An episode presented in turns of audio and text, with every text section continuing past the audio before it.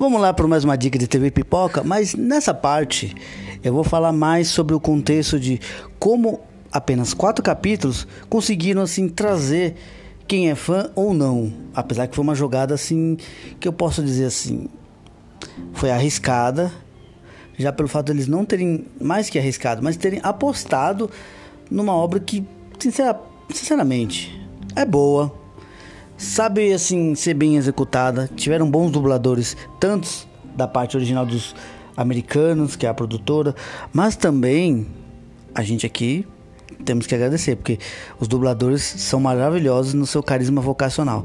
Mas não é sobre isso que eu vou falar sobre arranjos técnicos. Vamos falar sobre a narrativa e o que, que você pode assim acrescentar para você dizer assim, compensa assistir, compensa assinar. Vamos falar uma coisa bem breve. Eu sou Jean Cury, seja bem-vindo ao podcast da Biblioteca do Fauno e hoje na dica de TV e Pipoca vamos falar sobre Castlevania, a primeira temporada que eu posso chamar mais de um ova do que uma temporada, mas tudo bem. A gente considera algo do tipo assim. Vamos nessa.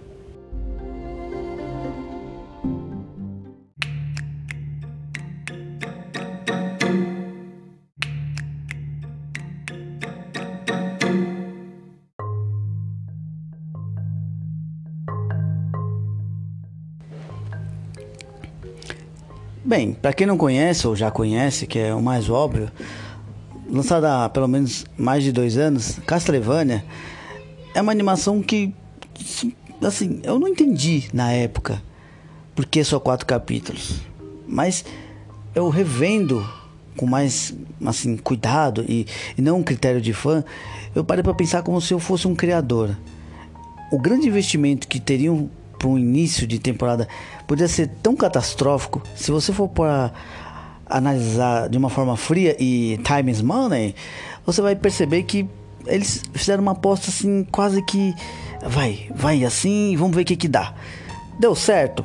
Sim, chamou atenção, mas isso também criou um repúdio pelos fãs, ou até mesmo para quem gosta de séries de animação, que modéstia à parte, faltou um pouco mais de ousadia, de pelo menos colocar um ou dois capítulos. Pelo menos fosse um capítulo com uma hora de duração para dar aquele desfecho mais assim acrescentado para a segunda temporada. Mas no todo, o interessante é que cada capítulo segue como uma parte de um protagonista. Por que, que eu digo para um protagonista? Porque tudo se inicia com o Drácula.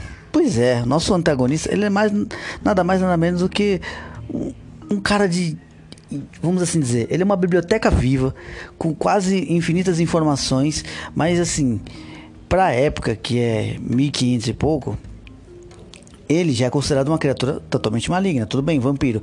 Mas em questão, ele é um cara de conhecimento, mas pela história mesmo do Vlad Step, ele foi um herói lá para a Romênia a grosso modo, claro, porque ele era bem sanguinário, mas ele próprio, com o tempo, você vai ver que ele mesmo assim não se vangloria do seu passado. Ele é mais como se fosse um, um anti-herói que se tornou um antagonista pela situação.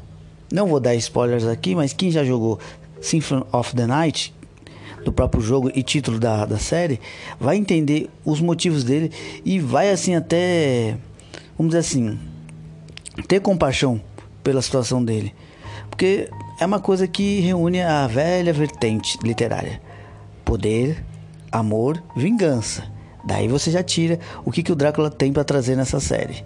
Mas em questão, mesmo sendo quatro capítulos, é interessante, porque vai te ambientar, vai te mostrar um, um antagonista que, de certa parte, só estava ali por estar, mas uma presença inesperada o mudou completamente. Vamos dizer assim que de um ser morto, ele começou a ver o mundo com um olhar mais assim prazeroso. Mesmo o seu coração não batendo, ele si tinha algo por dentro que o fazia se manter vivo. Afinal, ele sendo Drácula ou não, ele tinha seus desejos, ele tinha a sua própria filosofia de existência. Por mais que às vezes deve ficar um tédio depois de uma certa é, ciclos de séculos, mas tudo bem. Mas a questão é a simplória.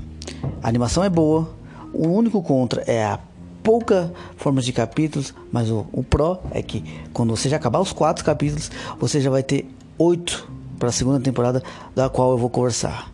Muito obrigado por ter me ouvido. Esse é um resumo básico porque só são quatro capítulos.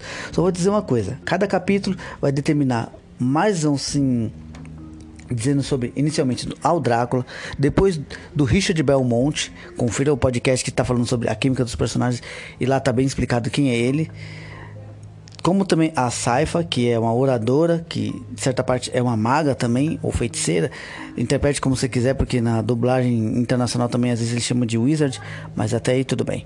Ou Sorcerers, não entendo a temática deles próprios. Mas o importante é que, tendo a Lucard, dá aquela contrabalança de ter. Fique tranquilo. Se você ainda tiver aquele tempo de dias grátis, aproveite, mas vale a pena você pagar um mês para você assistir as três temporadas com mais calma. Mas logo logo eu vou mandar um podcast da segunda temporada que de certa parte o que não fizeram nessa concluíram na outra com chave de ouro, pode se dizer. Um abraço, tudo de bom para todos, saúde e paz, do resto a gente corre atrás. Piadinha plim plim, mas de certa parte temos que desejar o melhor para todos. Tudo de bom e até o próximo podcast da nossa Biblioteca do Fauno.